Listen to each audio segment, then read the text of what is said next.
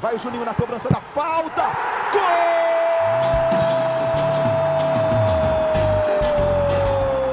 Está entrando no ar o podcast. Sabe de quem? Do Vasco!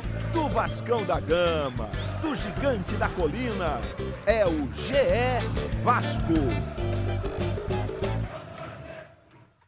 Fala, torcedor vascaíno. Tá começando o episódio 26 do podcast GE Vasco. Eu sou o Luciano Melo. Hoje a gente vai falar bastante aqui da vitória sobre o Cruzeiro por 1 a 0 e dessa campanha impressionante da torcida do Vasco. O Vasco hoje é o clube com mais sócios torcedores no Brasil.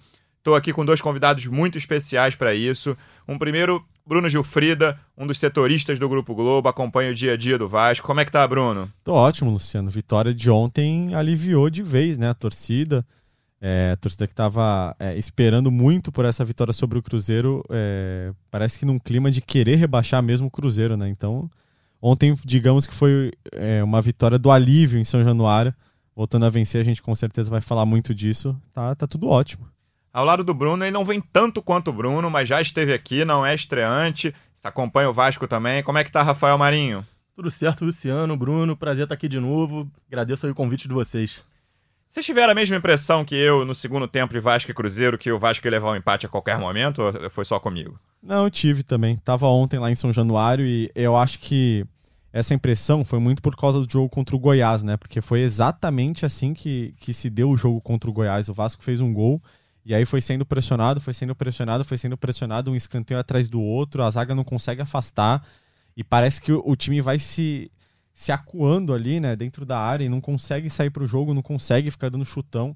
Acho que teve mais essa impressão por causa disso, assim, mas uh, realmente eu tive essa impressão ontem em São Januário, pelo menos. É, eu também, o cenário foi muito parecido mesmo com o jogo do Goiás. O primeiro tempo bom do Vasco, criando chances, e no segundo o time recua, não consegue segurar a bola. Aquela pressão do Cruzeiro ali meio que no desespero também, e o Vasco também no desespero para se livrar. É, um o Cruzeiro, o Cruzeiro até é, vem jogando mal, mas ontem ali no segundo tempo criou chances, né? Não ficou só jogando bola na área. Teve aquela bola que o Fred faz o pivô pro Marquinhos Gabriel e ele perde. Então, assim, acho que a impressão era porque o Cruzeiro tava criando chances e o Vasco realmente não conseguia jogar. Mas individualmente achei o Cruzeiro bem mal, assim. É um time. O torcedor vascaíno que acompanhou o clube nos últimos anos sabe o que é um time desesperado contra o rebaixamento. E, assim, ontem ele viu o outro lado, assim. O Vasco é um time relativamente tranquilo, tinha que se livrar de vez ali, já, já era só matemática o risco, era, o Vasco estava livre. E via um time completamente desesperado ali, lutando para fugir, errando as coisas mais básicas, incluindo essa chance que você falou que o Fred criou o Marquinhos Gabriel com a perna ruim dele, mas a bola não, não passou Até perto você faria aquele gol, né? Acho que eu faria. ruim. Eu, eu, não sei se com a, com a esquerda, com a minha perna ruim, eu acho que eu não faria, não. Eu, As eu duas sou, são ruins, né? Eu sou bem fraco, mas com a, com a direita, com a perna boa, eu acho que eu faria aquele gol sim. E, mas eu, eu achei um pouco estranho, até por, essa, por esse nervosismo do Cruzeiro, a falta de tranquilidade do Vasco no segundo tempo para tocar a bola no campo de ataque. Assim, teve alguns pouquíssimos momentos que o Vasco conseguiu tocar a bola no campo de ataque no segundo tempo, mas quase não conseguiu criar, né? Teve aquela grande arrancada do Marrone ali, que ele ia rolar pro, pro Thiago Reis e o Léo meteu o pé no meio. Fora isso, é difícil pensar no lance do Vasco no segundo tempo. É, realmente não teve, foi muito chutão pra frente. E seja o que Deus quiser ali com o Marrone e o Rossi tentando, mas na reta final do segundo tempo já pareciam bem cansados os jogadores de frente do Vasco, tanto o Até Rossi o Guarim, o Marrone. O Guarim foi jogar Guarim, de ponta direita, acho que não tinha mais condições de marcar. Ficou encostado ali na ponta direita. Então realmente o Vasco não conseguia segurar a bola. Apenas aceitou a pressão e se livrava da bola como dava. Acho que como fazia um tempo que o Vasco não ganhava em São Januário, né? Não vou saber de cabeça agora, mas os jogadores falavam disso, que precisava ganhar em São Januário. E aí, é mesmo sendo um jogo que, assim, até o empate livraria o Vasco de vez, né? Mesmo tendo muito poucas chances, ainda tinha alguma chance de queda. E aí, até o empate livraria, mas uh, parecia em determinado momento do jogo que o Vasco estava desesperado por alguma coisa e o Cruzeiro tava só jogando e tentando fazer um gol, assim, porque realmente o Vasco não conseguiu jogar no segundo tempo, recuou muito. É, eu fiquei meio decepcionado com o segundo tempo, achei um primeiro tempo bom, mas o segundo tempo caiu bastante. Essa questão física que o Marinho levantou tem acontecido com alguma frequência, né, no, nos jogos do Vasco, e foi mais uma vez contra o Cruzeiro. Depois das primeiras duas substituições, você tinha três jogadores mortos, Marrone, Rossi e Guarim, você só podia tirar um. Os três estavam exaustos, assim, Marrone, Guarim. Os três, em diferentes momentos, caíram no gramado de cansaço mesmo. E aí você só podia tirar um deles, o, o Luxemburgo tirou o Marrone e teve que aguentar, enfim, o time teve que aguentar com o Guarim e Rossi exaustos até o fim. Eu acho que é mais uma questão desse estilo de jogo de em determinado momento das partidas o Vasco apostar só em contra-ataques e só jogar a bola para esses jogadores correrem lá na frente, aí você acaba cansando mais esses jogadores, né? Por isso que a gente costuma ver muito Rossi, Marrone é, extenuados no fim dos jogos, porque eles realmente correm muito. E, e, e, até o Guarim. Teve um jogo recentemente que o Guarim foi o que mais correu pelos números do, do Vasco. Foi contra o Palmeiras, inclusive. Ele foi o jogador que mais correu em distância percorrida durante o jogo. Porque é, a bola fica muito nesse jogo assim, né? De puxar contra-ataque, a bola vai e volta, vai e volta, vai e volta. E esses caras responsáveis por puxar os contra-ataques, imagino que se cansem muito mais justamente ontem foram eles. O Guarim teve uma bola no segundo tempo que ele vai correndo até a área é, num contra-ataque e volta já para marcar, então chegando no fim do jogo realmente não aguenta mais. Né? O Luxemburgo até falou disso na coletiva, um dos cansados que foi o Marrone, que ele escolheu para tirar. Fez mais um jogo bastante bom, né? O Marrone, a gente chegou a fazer um podcast aqui sobre ele, que na fase ruim ele fez um primeiro turno bem abaixo para mim, de brasileiro mas fez um jogo muito bom, foi a válvula de escape ali. O Vanderlei até fala na coletiva, eu demorei para tirar porque eu achar que eu sou maluco, né? Tirar o cara que era um dos melhores em campo. É uma reta final bem boa do Marrone, na minha opinião. Acho que ele tem jogado bem, jogou bem contra o Flamengo, jogou bem contra o Goiás, tem tido boas atuações o Marrone nessa reta final. Um sinal de esperança aí pro Vasco pro ano que vem, né? Um cara que pode ser muito útil pro ano que vem. É, o, o Marrone ele costuma irritar às vezes o torcedor do Vasco, porque o torcedor do Vasco sabe do potencial dele, sabe que ele é um bom jogador. É diferente daquele jogador que joga mal e o torcedor não espera muito. Agora, o Marrone você espera dele, né? Então, por isso que eu imagino que o torcedor do Vasco às vezes é, cobre um pouco a mais, reclame um pouco dele, porque ele pode mais, ele pode isso que ele tá fazendo agora. E realmente eu acho que no primeiro turno ele não foi tão bem, mas no segundo, principalmente depois da, da lesão do Thales, eu acho que ele se torna, se não o principal, um dos principais jogadores do Vasco aí né, nessa reta final de a, campeonato. A frase exata do Vanderlei é: Marrone estava morto pedindo para sair de ambulância. Demorei até para tirá-lo. Não vou tirar o cara que tá jogando bem pegando os contra-ataques. Aí eu sou maluco. Virei maluco? É porque ele estava morto. A gente viu durante mais de um turno do Campeonato Brasileiro o Marrone pecando nas tomadas de decisão na hora de definir as jogadas, né? Tomava sempre a decisão errada de chutar ou de dar o último passe. E a gente tem visto nos últimos jogos uma outra versão do Marrone tomando as melhores decisões na hora da construção da jogada. É, eu acho que o Marrone joga melhor quando ele joga de segundo atacante. Ontem ele jogou aberto pelo, pelo lado esquerdo, mas ainda acho que ele é melhor de segundo atacante, como ele foi contra o, o Flamengo, como ele foi em alguns outros jogos, contra o Goiás também, se não me engano. Ele joga melhor ali, não tão centralizado, mas também não tão aberto. Eu acho que ele vindo de trás com a bola e, e, arrancando pelo meio, por ser um cara com muita explosão, ele pode oferecer mais perigo. Mas ontem, realmente, nos últimos jogos, ele tem ido muito bem. Ele melhorou um defeito que eu, era o que eu achava mais grave nele, que era aquela coisa de se jogar sempre. Inclusive no lance do pênalti, que eu não achei pênalti, eu não achei que ele se jogou naquela coisa marrone de ser, que era ficar protegendo e no menor contato se jogar, no menor contato do rival. Não, eu acho que não teve contato, eu não consigo ter certeza absoluta, assim, mas na minha opinião não teve contato mas acho que foi azar mesmo. Uma, uma, perna direita esbarrou na esquerda ali e ele caiu. O que, que, vocês acharam dos dois lances? Eu achei pênalti no Rossi e não achei pênalti no Marrone. O que, que, vocês acharam?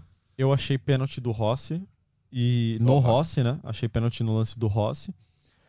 E eu acho que não foi pênalti do Marrone, no Marrone, né? Mas eu acho que tem o contato, sim. Depois você vê numa câmera por trás, assim, que parece que o joelho do, do zagueiro bate no, no pé do Rossi, do Marrone, mesmo sendo sem querer ali, bate. Só que eu acho que, por ser um lance muito rápido, assim, não, eu acho que eu não daria o pênalti também agora. para mim, o, o, o, pênalti no lance do Rossi é, é assim, tinha que ser marcado no campo ali. É, no mínimo, falta fora da área, se fosse o caso. Exato. Mas não marcar foi meio bizarro, porque o Egídio chega todo estabanado nas costas do. É, Dá nem pra dizer que é ombro, né? Nada, é, não tem como argumentar assim, ah, o, o Rossi deixa o corpo pra ele. Não, assim, ele protege a bola e o Egídio vem e atropela ele. Não, não sei qual foi o motivo pelo qual o juiz não deu aquele, aquele lance. Só se ele, o VAR analisou que foi fora da área e ele não pôde revisar. Eu acho que foi isso que aconteceu. É, mas eu acho que foi dentro. Para mim, o eu acho que foi dentro com o pé na, na, dentro da área já e nas costas ali, o outro pé em cima da linha, para mim foi dentro da área.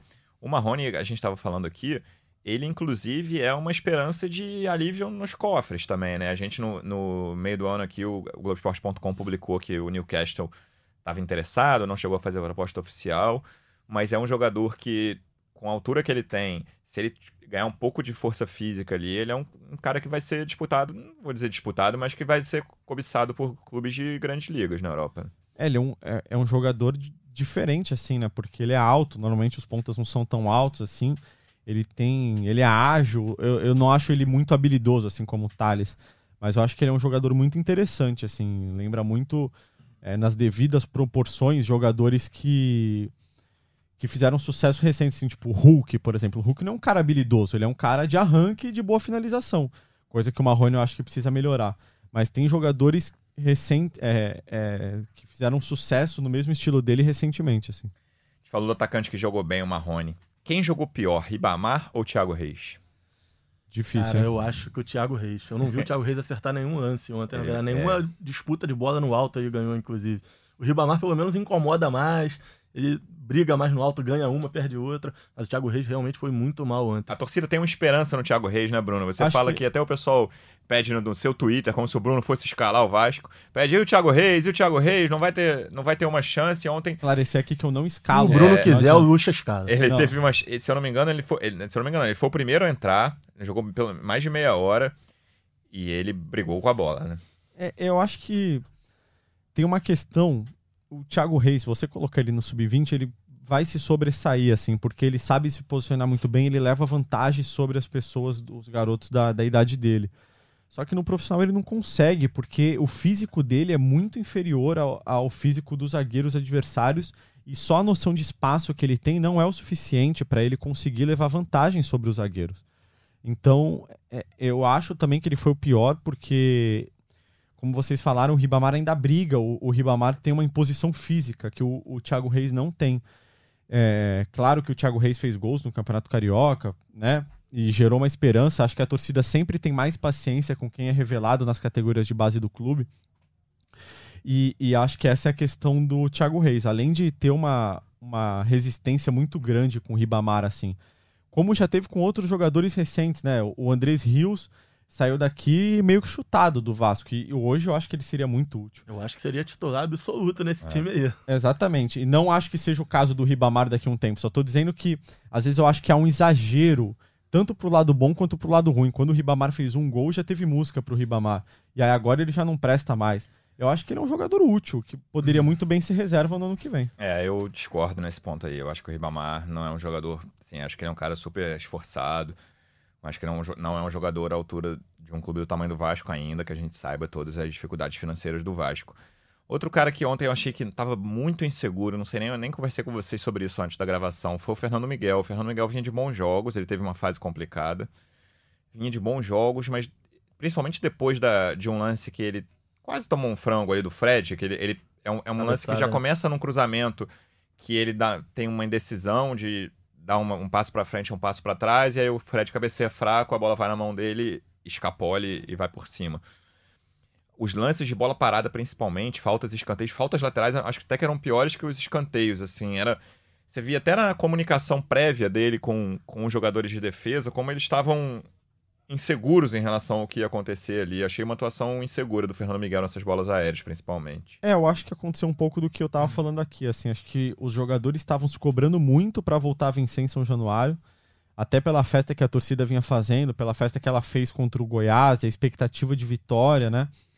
E aí essas bolas na área vinham sendo um problema pro Vasco, né? Até o gol contra o Goiás sai depois de uma sequência de escanteios. A bola fica pererecando. A bola fica pererecando, no... então eu acho que nesses lances havia sim uma insegurança por causa disso. É, essa pressão que foi criada, assim, até só pelo fato de ganhar mesmo em São Januário. Os jogadores queriam dar uma resposta para a torcida, queriam é, é, pela movimentação dos sócios que a gente vai falar aqui, eles queriam vencer muito ontem, assim. Então acho que a pressão era mais ou menos essa. Marinho, você de fora, contrataria outro goleiro para 2020? Eu contrataria, cara. Eu acho o Fernando Miguel um goleiro ali nota 6. Eu acho que esse tipo de erro que ele cometeu ontem diversas vezes na saída do gol são erros que ele cometeu o ano inteiro. Eu acho que ontem não foi uma exceção. Talvez a exceção tenha sido o lance da cabeçada do Fred, já que embaixo da trave eu acho Sim, que ele vai ele não costuma. É. Mas os cruzamentos para a área são Deus nos acuda o ano inteiro pro Fernando Miguel. Ele não sabe a hora de sair, de ficar, muitas vezes erra. Então, muitas vezes não saiu o gol e passou batido, mas O Fernando Miguel é um que eu acho que pode fazer parte do elenco. O que o Bruninho falou do Ribamar, eu acho que o Fernando Miguel é tran- pode, Uhum. ser, tranquilamente fazer parte do elenco, mas eu de um contrataria goleiro titular. um goleiro titular. Fora goleiro, quais, quais posições pra você? Rafael Marinho é o novo. di- é, André Mazuco, né, Meu- Bruno? É o Rafael meu. Marinho substituiu o André Mazuco, é o novo Meu diretor Deus de do futebol céu, do Vasco. Que perigo. Não quero, eu não quero, não quero nem nomes. Quero as posições que você buscaria no mercado pra titular. Precisa muito de um centroavante, um lateral esquerdo pra começar. Talvez um primeiro volante também, cara. Eu acho o Richard não seria esse nome que eu manteria pro ano que vem. Não, não vai ficar. Acho- É, eu, assim, eu, eu acho que o Richard Acho- fez um bom ano, Acho que ele fez um ano ok, mas não eu gostei acho um da atuação que- dele contra o Cruzeiro. Achei que ele Mas ele não errou, vai ficar. já. errou passes. Então, mas eu acho que o Vasco precisa de alguém melhor do que ele pra posição. Então, vamos lá, O vamos lá. Vai mal na Gol- saída de bola, Ou principalmente. lateral es- você precisa, um goleiro, lateral esquerdo, volante, centroavante, é isso? Acho que é por aí. Meia, não? Poderia Ah, até agora ser, o Luciano quer que o se meter no pode ser- planejamento Não, do eu tô Marinho. só, só palpitando Ah. o, o diretor de futebol do Vasco. Mal Talvez assumiu o cargo já tá Poderia ser um meio, mas pode ser um segundo volante de qualidade também, com o Guarim ali jogando. Não... Vocês acham que o jogo do Cruzeiro pode marcar a ressurreição do Andrei no Vasco? Então, eu ia até comentar isso quando vocês estavam falando do Marrone como esperança de venda do Vasco. Quando começa o ano, esse ano a esperança de venda do Vasco era o Andrei. Uhum. E o Andrei foi ter a primeira boa atuação dele no ano ontem. Então, pode ser que seja a ressurreição dele, sim. Ele vinha muito mal no ano, as chances que teve não rendeu nem perto do que rendeu no ano Tem um passado. cara que a gente conhece aqui que é apaixonado pelo Andrei. Tô- Ontem, nossa, eu vim de São Januário até minha casa ouvindo o nome do Andrei. Vocês já sabem quem é, né? Nelinho. Nelinho, Nelinho, nosso Tava motorista. emocionado. Ele é apaixonado pelo Andrei. Motorista vascaíno aqui do Grupo Globo, que Nossa, sempre pede o Andrei. É impressionante, assim. Aí ontem, imagina, né? Eu fui de São Januário até em casa ouvindo o nome do Andrei, que o Andrei jogou bem, mas realmente concordo que ontem foi a primeira grande atuação dele no Devia ano. estar engasgado o ano inteiro. com Tava, essa aí, tava, né? engasgado comigo. Nossa, impressionante, cara. Eu É, falo- o Andrei, eu também tinha. Achava que ele seria titular absoluto quando começou, começou o ano e ele não fez por onde. Assim, ele teve chance com o Valentim, com o Valadares, com o Luxemburgo e não conseguiu se, não conseguiu corresponder. Ele fez o primeiro tempo irretocável. Ontem ele caiu no segundo tempo, deu um passe de calcanhar ali no campo de defesa que o Cruzeiro roubou, mas não chegou a jogar mal no segundo tempo não. O primeiro tempo dele foi muito bom. acho que rola sempre uma esperança com ele, né? No, no fim do ano passado, ele foi talvez o grande jogador do Vasco, depois do Maxi, né? E aí começa esse ano com a esperança dele ser o grande jogador do ano. Aí ele não joga, aí o Valentim sai. E aí surge a esperança dele jogar com o Valadares. Ele joga, mas já sai rapidamente do time. Aí o Vanderlei chega, ele joga também e sai do time de novo. Parece que sempre tem uma pontinha de esperança com o Andrei, porque ele jogou muito bem no ano passado. E o Andrei de ontem é, é o Andrei que a torcida espera. Se ele mantiver esse nível, eu acho que ele é titular absoluto do meio de campo do Vasco. Você falou em grande jogador do ano passado, eu nem pensei. Quem foi o melhor jogador do Vasco no Brasileiro de 2019? De 2019, É, tá famoso esse ano. Leandro Castan. Castan também. Concorda, Maninho? Thales, não? Ah, não, participou que- pouco, né? É, acho que o Castan, pela quantidade de jogos, pela regularidade dele. E também o- a, a- a arrancada do Vasco é marcada pela chegada do Vanderlei, mas também pela estreia do Castano brasileiro, né? Estreia não, mas ele. é, acho que foi estreia, inclusive. Ele no início estava fora. No né? é, é, não, não lembrava se ele tinha jogado alguns jogos e depois saiu, mas não, estreia. Ele ele tava fora, tava se machucou, né? E aí quando o Vanderlei chega, é, é a- o primeiro jogo do Vanderlei é a volta do Castan pro time. E depois disso, o Castan voltou a mostrar por que que ele é o capitão e titular absoluto mesmo. O Ricardo jogando muito bem quando entra, mas a o espírito de liderança dele e o papel que ele apresenta dentro de campo fazem dele esse titular absoluto e pra mim o melhor jogador do Vasco no brasileiro. Bruno, posso fazer mais uma pergunta pro diretor de futebol por um dia do Vasco? Você pode Rafael fazer Marinho? quantas perguntas você quiser, afinal você é chefe, é que o Igor não tá aqui mais pra falar dos seus cargos, mas você Bem melhor sem ele, inclusive. é, é bem melhor. com Marinho, certeza. você renovaria o contrato de Guarim? Com certeza. Acho que tecnicamente é muito acima de Tava todos falando os disso com o Marinho agora há né? pouco, É né? Fui verdade. pegar um café ali, eu sempre Acho que o Vasco pra... precisa da renovação do Guarim, inclusive, porque tecnicamente é muito acima dos outros. Você não acha que o Vasco caiu de produção depois que o Guarim virou titular? Cara, eu até Eu acredito. sou auxiliar do diretor de futebol, só fazendo Não, perguntas. não, sem na, que- opinar. acho que teve na um verdade o que Luciano sim. é o, é o corneteiro, né? Aquele É, cara que vai querer derrubar o A diretor tur- de a futebol. turma, turma do amendoim. Eu acho Isso, que isso. em certo momento o Vasco caiu de rendimento com o Guarim sim, mas eu acho que pro ano que vem, ainda mais com ele fazendo uma pré-temporada, acho que a questão física pesou muito pro Guarim no começo dele no Vasco, chegou ali pô, com o carro andando, tendo que consertar o carro andando e acho que pro ano que vem, fazendo uma pré-temporada, acho que ele pode ser uma peça importante para a campanha do Vasco. Bruno, você falou do Richard. A gente está antecipando que na próxima semana, depois do Brasileiro, a gente vai fazer um podcast só de balanço do ano e projeções do, da próxima temporada. Mas do time atual, quem tem menos chance de ficar do time titular ali? Richard acaba contrato, Rossi, não é? Me, me, me, Ribamar acaba contrato também? Isso. Me, é... me dá um panorama do time titular Ribamar, do se não me engano, até o fim do ano que vem. É fim do ano que vem? Fim do ano que vem. Mas o, o Richard, a permanência dele, eu diria que é 99% de não, não vai ficar, uhum. porque ele veio sem jogar no Corinthians, né? ele estava sem jogar, veio emprestado, só que ele não veio com valor de compra fixado. E aí, depois de ser titular durante quase todo o Campeonato Brasileiro, ele com certeza vai se valorizar e, e dificilmente o Corinthians vai querer emprestá-lo novamente ou vender por um valor que o Vasco possa pagar. Então acho que a permanência do Richard é muito complicada. Do Rossi já, já acho que é um pouco mais fácil. É, ele tem contrato com o clube chinês, mas ele deseja ficar, o Vasco quer que ele fique. A torcida gosta dele, né? A torcida gosta dele. Para ele seria bom também, porque continua se valorizando jogando aqui. Então a permanência do Rossi é mais é, possível do que a do Richard. Acho que o Vasco também, por ter condições mais fáceis do que na, na situação do Richard, vai investir mais no, no Rossi, vai apostar mais na, na permanência do Rossi. A gente não faz o podcast do Vasco. Na semana passada o Vasco só jogou um jogo contra o São Paulo e a gente não conseguiu fazer. Então a gente não faz há duas semanas, que foi o podcast especial do Ricardo Graça, que ficou bem legal. Se você não ouviu, ouça. Depois desse, claro. Há duas semanas, o Vasco tinha 32 mil sócios. Neste momento, enquanto a gente grava, o Vasco tem 142 mil sócios. Então, em duas semanas, o Vasco ganhou 110 mil sócios. Uma campanha que tomou conta do, do país. Assim, a torcida do Vasco comprou de uma forma espontânea. A, a campanha começou na segunda-feira, dia 25. Teve aquele componente que foi dois dias depois do título da Libertadores do Flamengo, mas a campanha já estava prevista. Tinha tudo para ser uma das piores semanas para o torcedor campanha, do Vasco. Né? A campanha já estava prevista antes da final da Libertadores, a promoção, a Black Friday, aproveitando a data. E mas acho, acho que nem o Vascaíno mais otimista, o Bruno chegou a conversar com o presidente, com o Alexandre Campelo, ninguém da diretoria conseguia imaginar um negócio desse tamanho, né, Bruno? É, realmente foi.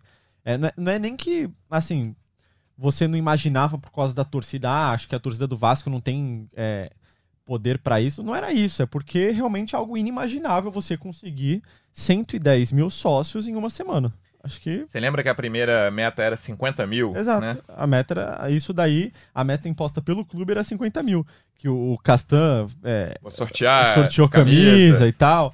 E aí os jogadores foram entrando na onda, assim, acho que a, a, voltando um pouquinho, isso também contribuiu para uma pressão ontem, assim, de querer vencer para presentear a torcida, sabe? E, e assim, foi uma coisa mágica, porque você vê os torcedores comemorando nas redes sociais, você vê os torcedores brincando, e num Vasco que hoje não tem muito o que comemorar, porque dois anos lutando contra o rebaixamento, é, num, num momento político ainda conturbado, mesmo que tenha diminuído um pouco, assim, é, é um momento conturbado do, do clube, porque ano que vem tem eleição, você não sabe se o técnico fica, a situação financeira é complicada. E aí você tem um alento, né? Porque a torcida teve, mesmo depois do maior título do maior rival nos últimos anos, a torcida teve motivos para comemorar. E você vê os torcedores felizes hoje, que fazia tempo que a gente, tempo que a gente não viu o torcedor do Vasco feliz, orgulhoso. E, e caramba, vai ter Vasco no Jornal Nacional, sabe? É, são coisas que a torcida conquistou. É, independentemente de gestão, de presidente, de diretor, de tudo isso, é, a torcida conquistou isso. Então acho que foi uma semana muito especial para o torcedor do Vasco, com certeza. É, acho que era, uma, como o Bruno falou, era uma, um fim de ano que era para ser melancólico aí para o Vasco, sem, sem muita aspiração, e Sim, acabou animando era... o torcedor totalmente, com o estádio lotado. Cara, ontem era para São Januário estar tá praticamente vazio, assim, ter, sei lá, que... 10, 8 mil pessoas. E não, casa cheia só com ingresso para sócio. Quando saiu a promoção, lembro que um amigo meu falou para mim: olha, se até sexta chegar em 40 mil, tá lindo.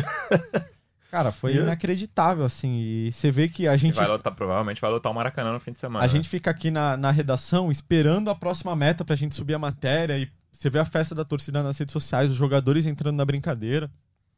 Então, assim, é, é, foi uma semana bem especial, assim, porque acho que pouca gente imaginava. Você é, vê, eu me atrevo a dizer que é ultrapassar o Flamengo, se tornar o clube com mais sócios torcedores no Brasil ganhando mais de 100 mil em uma semana e pouquinho, ninguém imaginava. Agora, a meta é conseguir daqui a seis meses, porque a promoção é para os primeiros seis meses, né? A meta é conseguir daqui a seis meses manter um número perto, assim, assim, manter esse número é praticamente impossível. Você que né? conversou com o pessoal da diretoria, Bruno.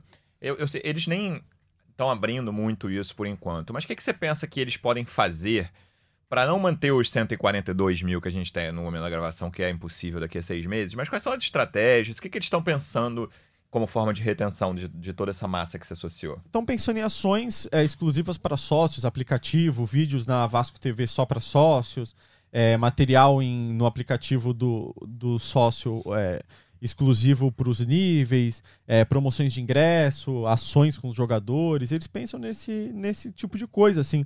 Mas também foi tudo muito rápido, né? Então, ele, eu imagino que, pelo que a gente conversa, todo mundo foi pego de surpresa.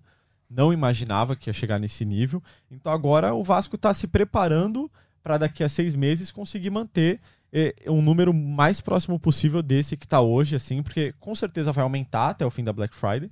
E aí, dependendo do time que se formar para o ano que vem, porque sócio torcedor é muito condicionado ao momento do time, né? Então, nesse momento você conquistou esse número por causa de uma promoção e até uma resposta da torcida, eu imagino que muito motivada é, em conquistar um título fora de campo, né? Já que a situação em, em campo não foi das melhores esse ano. E aí, dependendo do que você consegue para o ano que vem, eu acho que é, você consegue manter esse número mais próximo do que a gente tem hoje, assim.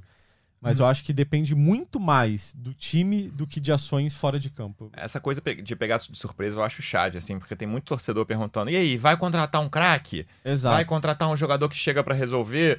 E acho que apesar de todo mundo ter sido pego de surpresa, o pensamento no momento não é esse da diretoria, né? É ir ao mercado ainda com os pés no chão, sabendo, ó, o, o presidente Campelo até falou em, pra gente aqui no Globoesporte.com que o primeiro objetivo com esse dinheiro do sócio torcedor, torcedor é pagar salário. Isso, É, exatamente. de- terminar o ano com o salário em dia, ainda vamos ver se vai conseguir. É, lembrando que toda a comissão técnica que recebe mais de 5 mil segue com salários atrasados. Né? Sim, e jogador também é dessa jogador também, né? a- também tem atrasado. Então, esse é o primeiro ponto, e a primeira meta do Vasco esse ano ainda, nesses últimos 29 dias do ano aí, e tem 28, é pagar salário e deixar claro que, assim, até pro... pro- é, um, é um sinal pro mercado que você tá indo de contratação, é, jogadores, obviamente, todos se falam. Então, o cara que tá em outro clube recebe a proposta do Vasco, vai ligar pro cara do- que jogou no Vasco esse ano e falar, e aí, como é que foi? Ah, foi difícil, mas no fim do ano acertou. Então, Ah, lembrando- foi difícil e continua atrasado, tô três meses sem receber, não sei Lem- o que vai acontecer. Lembrando que, assim, se não pagar até o fim do ano, o presidente estaria quebrando uma promessa que ele fez pro elenco, que é de Isso. pagar e fechar o ano sem nenhuma dívida com o elenco. Então, isso seria muito ruim pro Vasco. Para jogadores que estão aqui, porque você perde a credibilidade com o elenco, e isso, com certeza, todo mundo aqui já ouviu que se você prometer alguma coisa para jogador, cumpre, então é melhor não prometer. É, e então, essa situação é muito decisiva pro ano que vem. É, até pra formação de, de elenco, né? Que é a coisa que todo torcedor quer saber. Já chega quando, quando o time já se livrou de rebaixamento, já não tá brigando por, sei lá, por, por Libertadores, Vasco já tá ali na Sul-Americana. O torcedor já quer saber do ano que vem, né? O torcedor Exato. vira a chave de uma forma impressionante, assim. E acho até que a diretoria ganhou um tempo com essa campanha, né? Porque na última semana não se falou muito do ano que É, vem, né? Falou preci- mais do. Qual é o goleiro que vai contratar? Qual é o centroavante que vai contratar? Né? Exatamente. Pouca, foi...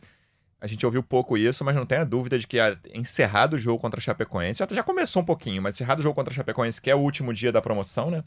De, pra associação, na segunda-feira vai ser só. E aí, quem vai ser? Quem, quem vai contratar? Quero goleiro, quero meia, quero lateral, quero centroavante.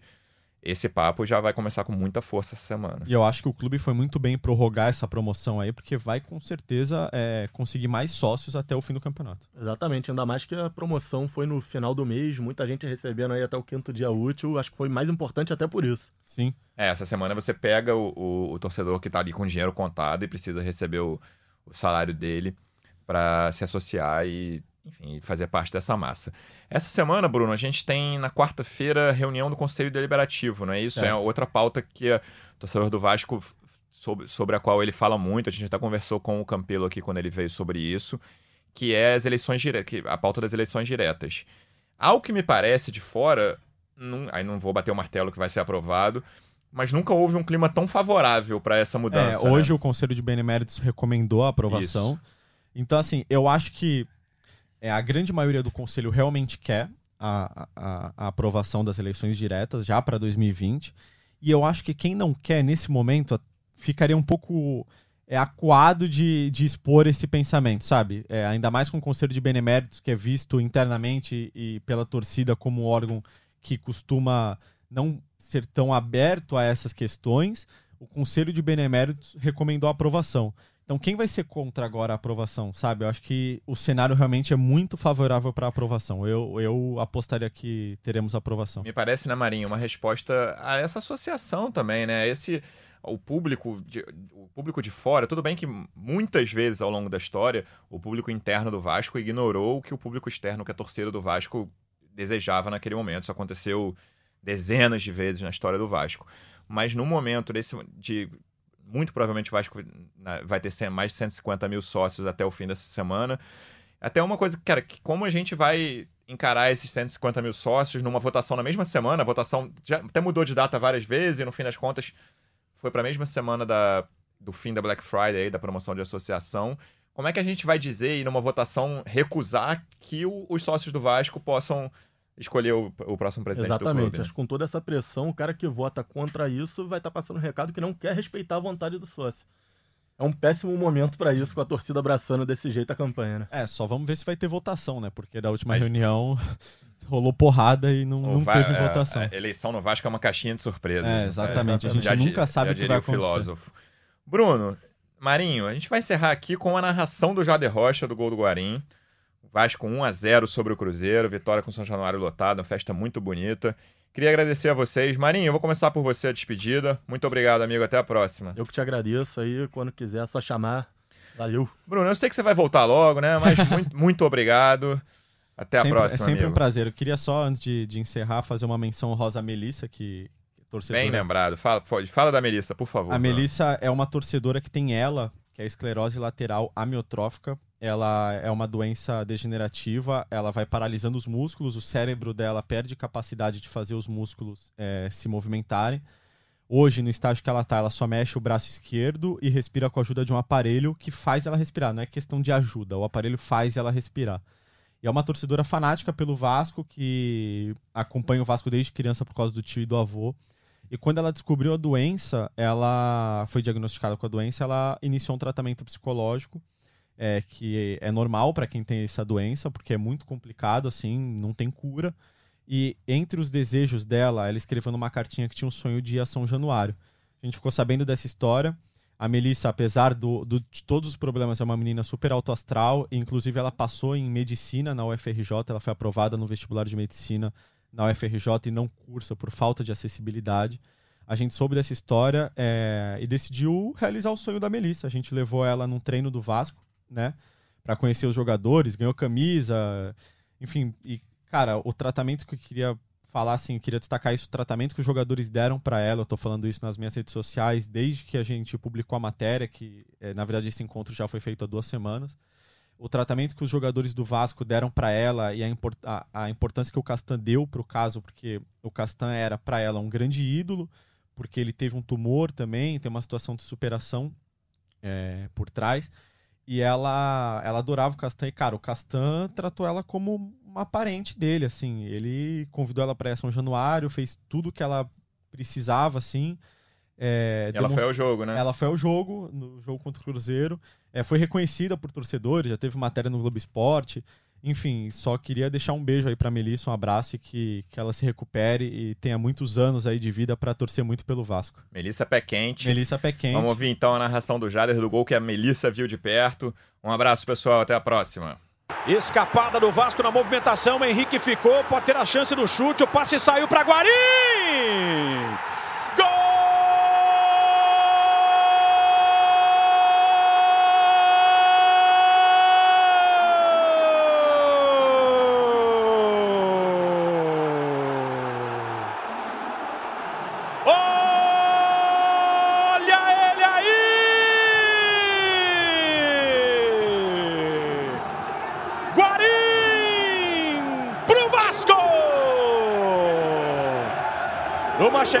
Intensa, numa chegada rápida, numa chegada forte.